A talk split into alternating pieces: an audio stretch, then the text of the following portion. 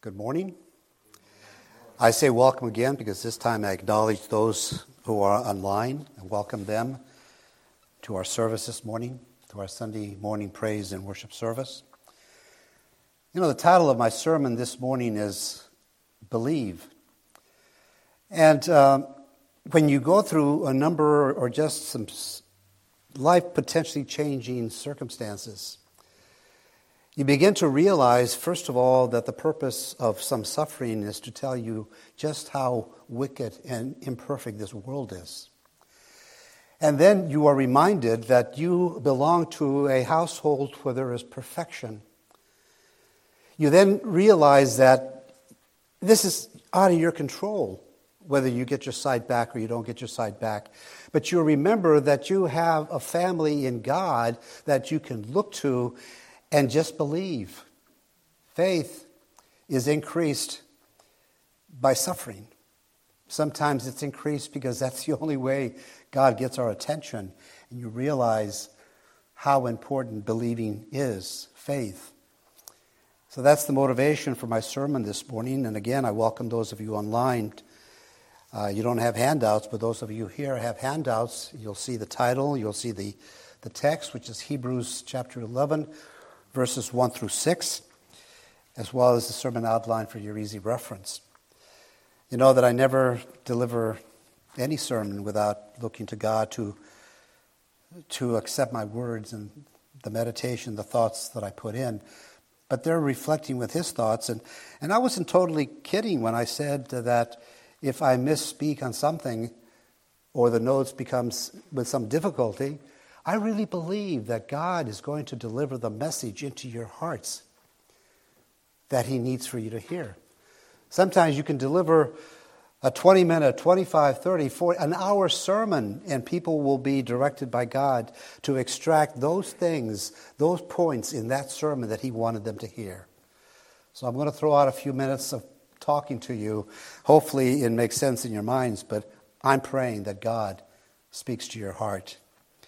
So this morning, let the words of my mouth and the meditation of my heart be acceptable in your sight, O Lord, my strength and my Redeemer. Amen. You know, one of the most exciting events in track and field is the relay races because it takes a combination of speed, timing, precision, and teamwork in order for a relay team to be victorious. And the suspense is greater than in individual races. Because in individual races, it always seems the fastest person, male or female, always wins. But in the relay race, the fastest team can lose if one thing happens, and that is that they fail to pass the baton. And any track coach will tell you that the relay races are lost or won by the transfer of that baton. At that critical moment, all, it, it can all be lost in but a moment or as a result of a slight miscalculation. But if for whatever reason the baton is lost or dropped, you'll lose the race. Now, Dr. James Dobson once said, according to the Christian values which I which govern my life, my most important reason for living is to get the baton, the gospel, safely in the hands of my children. You know, both as a dad and as a pastor, I could not agree more with that statement. And that's why I believe the first lesson parents must teach their children is you gotta believe. Parents, we must pass the baton of faith in the Lord Jesus Christ to the next generation, or everything else we do is a failure. Physical life begins with conception and ends with death. Spiritual life begins with faith, but it never ends. You know, Jesus said, Whoever lives and believes in me shall never die. And so the first principle parents should teach their children is the principle of faith. And the first truth they must teach their children is that real life begins with faith in God. And the author of Hebrews gives us the defining truth of faith. and tells us what we need to know and what we need to teach our children about faith. So, first in your outline, notice that faith is described. My text, verse 1, states Now faith is the substance of things hoped for, the evidence of things not seen. This is not a definition of faith, it is a description of faith. In the Greek language, whenever someone wanted to emphasize a word, they would place it first in the sentence. Well, the first word in this sentence in the Greek is the word is. Before you can tell someone what faith does, you must tell them what faith is. We are told here exactly what faith is. First, it is a substance that is real. Our text, verse 1a, states faith is the substance of things hoped for. The word substance comes from the Latin word sub, which means under, and the verb stare, which means to stand. It literally means something under you upon which you stand. In other words, something to stand on. A good term for it is simply foundation. Faith is something solid. When you live by faith, you're not walking on shifting sand, you're standing on solid rock. Our faith is the foundation of the future because it is the substance of things hoped for. Faith sees the future as guaranteed in the present. And faith is not believing something in spite of what you think it's true. It's believing in something that you know is real. You see, real faith is based on fact, and it is different from faith. A preacher was trying to illustrate the difference to his congregation between fact and faith. And he said this Now, it is a fact you are in the sitting in those pews. And it is a fact that I am sitting behind this pulpit. But it is by faith only that I can figure out if you are indeed listening to me. In the original Greek language, this word substance referred to a title deed or a, a legal guarantee. You see, faith does not say, I'm going to get it. Faith says, I already have it. You know, you don't have to wait to get into heaven to enjoy heaven because by faith I can get heaven into me. And faith looks to the past, lives in the present, but it longs for the future. But the important point to understand is that faith is not rooted in fantasy. It is founded on reality because faith is more substance than it is real. It is also evidence that is reliable. Our text, verse 1b, states, the evidence of things not seen. You know, this word evidence literally means legal proof or, or conviction. Faith is not believing in spite of the evidence, it is believing because of the evidence. You know, sometimes when we're not certain about a person or a fact, we will say, well, you'll just have to take it on faith. In other words, faith takes up where facts leave off. But that is not true of Bible faith. Bible faith is founded on facts, and those facts are rooted in the Word of God. You know, faith is the legal proof and the absolute guarantee of things that are not seen. Faith sees what the eye cannot see. The eye gives you sight. Faith gives you vision. Faith sees the invisible, touches the intangible, hears the inaudible, and you see farther, you see deeper, you see clearer and better than the eyes of flesh will ever see. You know, for example, when my flesh looks at the sun, my faith sees Jesus, the light of the world. When my flesh sees clouds, my faith sees Jesus coming with the clouds in great glory. When my faith sees the stars, my faith sees Jesus, the bright and the morning star. When my flesh looks at the fields, my faith sees Jesus, the valley, the lily of the valley, and the rose of Sharon. Listen,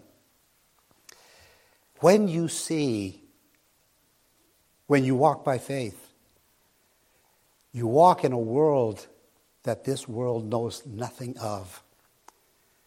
This world says seeing is believing. That's why in John 20, 25, Thomas said, Unless I see in his hands the print of the nails, and put my finger into the print of the nails, and put my hand into his side, I will not believe.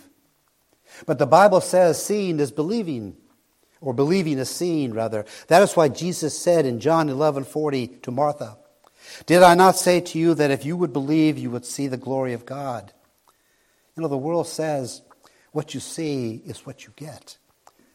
The Bible says what you get is what you don't see. Now, there are some who may try to make fun of the fact that we walk by faith. They make fun of the fact that we say we live by faith.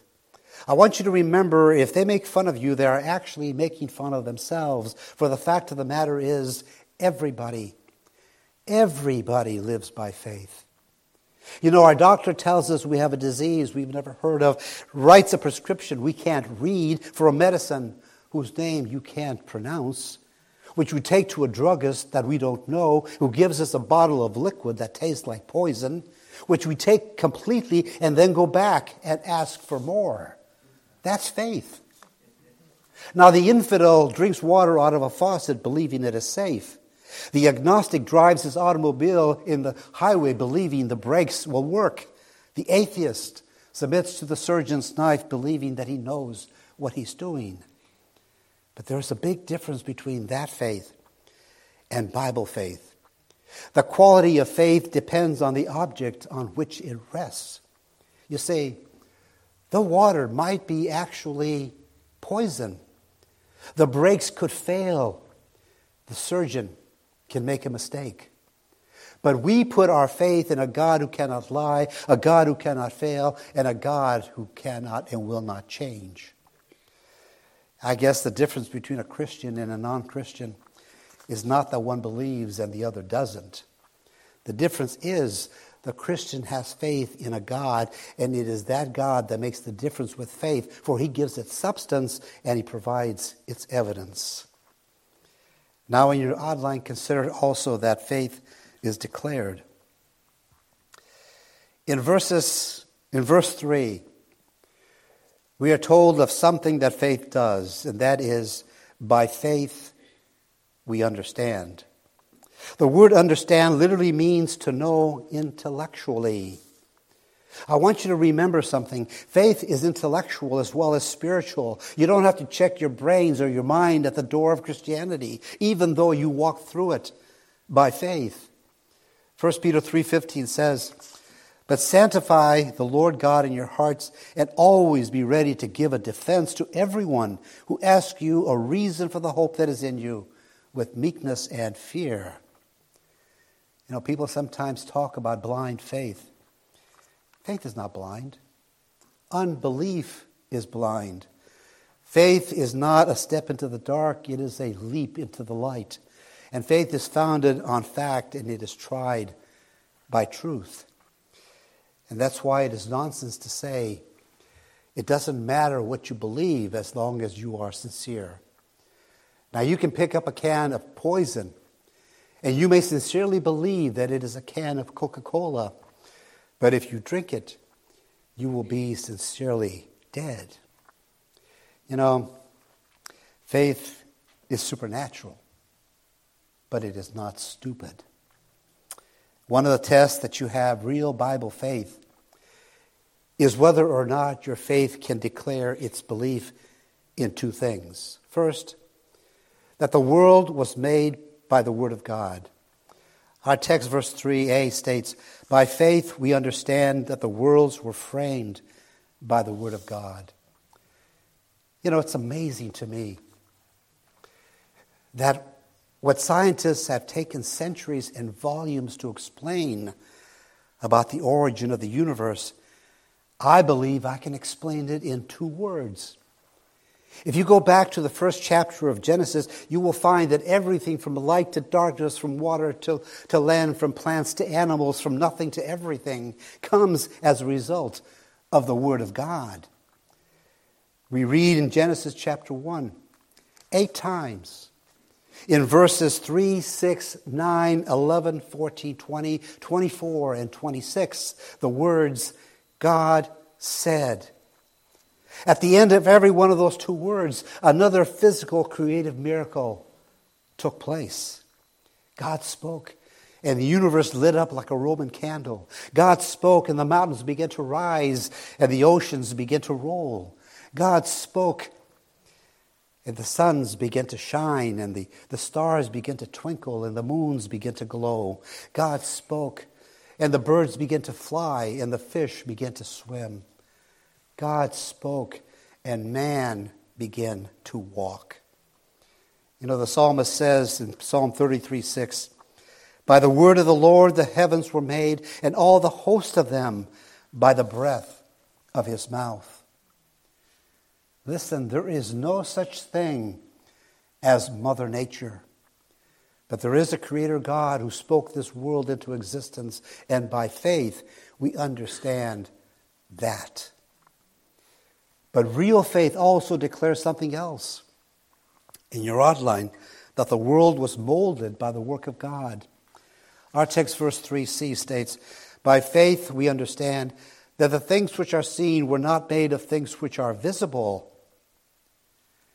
Now, you cannot reconcile evolution with real faith. Because evolution takes for granted that what is here now evolved from something there then. The real true classic theory of evolution believes and must believe that matter is eternal. Do you remember your high school science classes where you were taught matter cannot be destroyed, only changed? Then there are those who try to work God into the picture and they say well, that God takes this matter that's already here and shaped it and molded it through the evolutionary process and the world becomes what we now live in. But verse 3 says that faith understands that God made everything ex nihilo, which means out of nothing. Real faith believes everything you can see comes from nothing you can see. In other words, real faith begins with Genesis 1 1. In the beginning, God created the heavens and the earth. And now the evolutionists and the secular scientists will try to criticize us because they say we are just in the area of faith, while they deal in the area of fact. So the evolutionist will say something like this Where did God come from? And when we answer that God never came from anything, that He always has been, He says, Can you prove it? And when we reply, No, He laughs and He says, See, that's just faith. But then we turn to the evolutionist and we say, we ask, where did the universe come from? How did a non living material spontaneously become living matter? Why are there no transitional creatures in the fossil record? How could sight come as a result of blind chance? And the honest evolutionist will admit, I don't know. Now, at that point, we are both operating in the realm of, I don't know. Here is the difference. The evolutionist calls his I don't know science. We call our I don't know faith in a creator God. But the real truth is that both the scientist and the saint require faith. You know, the difference is their faith is shifting sands of human speculation. Our faith is the solid rock of divine revelation. But I don't underestimate. I, I realize it takes courage to look into the eyes of the scientist, the evolutionist, or the educational elite today and to say you believe in creation. But if you're going to walk by faith, that is where the legs of faith takes its stand. Third in your outline, consider why faith is demanded. No, faith is not an option, it is an obligation. It is not a choice, it is a command. Why? Because faith can do things that nothing else can do, because it activates a God. It activates a God who can do things no one else can do. So, first, faith gladdens, it activates the heart of God. Verse 6 states, But without faith it is impossible to please him. You know, this word impossible comes from the Greek word which has a prefix meaning no. And the main word means power. So it is literally the word for no power. Without faith, you are helpless and powerless to please God. Nothing else and nothing but faith pleases God. Not fortune, not fame, not fitness, not fashion, only faith. Listen, life's number one purpose is to please God because nothing else matters in life if you don't please God. If you please God, it matters not whom you displease. If you displease God, it matters not whom you do please. The purpose of life is to please God. That's also the purpose of faith. Therefore, real life is a life of faith. The purpose of faith is not to perform miracles, healings, great signs, and wonders, but to please God, which is the greatest miracle of all. You know, the devil can perform miracles, but he cannot please God. And faith is a sign of a healthy heart. Just as the eye is right when it responds to light, and the ear is right when it responds to sound, the heart is right when it responds to God by faith. Now, listen. The first step, the first step in pleasing God is you must, verse 6b, believe that He is. Believe that He is. In other words, not that he exists. Demons know that, but that he is the God of Scripture. If you have a translation that defines is as exists, close it and store it. It can't even get you past the first step. Also, real faith believes God, that God is near, even when he seems so far away. Real Faith knows that there is more to life than meets the eye because faith refuses its vision to be limited by the visible. It refuses to listen to only the audible, and it refuses to have your mind controlled by only the logical. Listen to this story. A father in the Bahamas was crying out to his young son, who was trapped in a burning house. The two story structure was engulfed in flames, and everybody had gotten out except that little five year old boy. And he was standing on the window on the second floor, and his father looking up, saying to him, Jump, jump, son, I'll catch you. The little boy cried, But, Daddy, I can't see you. And the dad cried back, I know, son, but I can see you. Faith comes to God believing that He sees even when we cannot. He hears even when we cannot hear. He knows even when we do not know. Then, in your outline, consider that faith gains the honor of God. By faith, we know, verse 6, that God is a rewarder of those who diligently seek Him. This word, rewarder, is a word that means one who pays wages. With God, you get what you earn. If you look for a little of God, you, or you look for God a little, you'll get a little of God. The more of God you seek, and the more you seek of God, the more of God you will have. So listen when you believe God, you please God. When you please God, you honor God. As faith honors God, God honors faith. I like this from Dwight L. Moody, who once said, A little faith in God will bring your soul to heaven, but a lot of faith in God will bring heaven to your soul. You know, God Himself said in Jeremiah 29 13, And you will seek me and find me when you seek for me with all your heart. James 4 8 says, Draw near to God, and he will draw near to you. Do you know why faith is so important?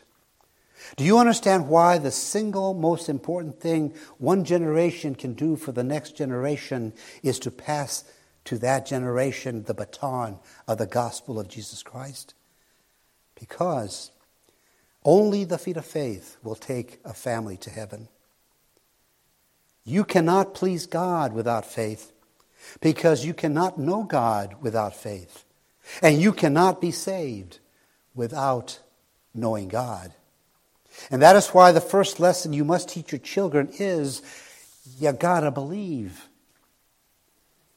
In ancient Corinth, they used to stage the forerunner of the modern Olympics.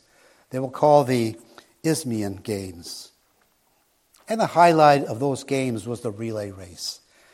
You know, the competitors, you're familiar with relay races. The competitor is a man who lined up, and then more men line up ahead of them, and even more men be ahead of them. And when the signal was given, the men would begin to run, bearing their torches. When a runner reached his partner in the next line, he would pass on his light, and that man would then run to the next station until the finish line was reached. Two things were vitally important. Number one, they could not allow the light to go out.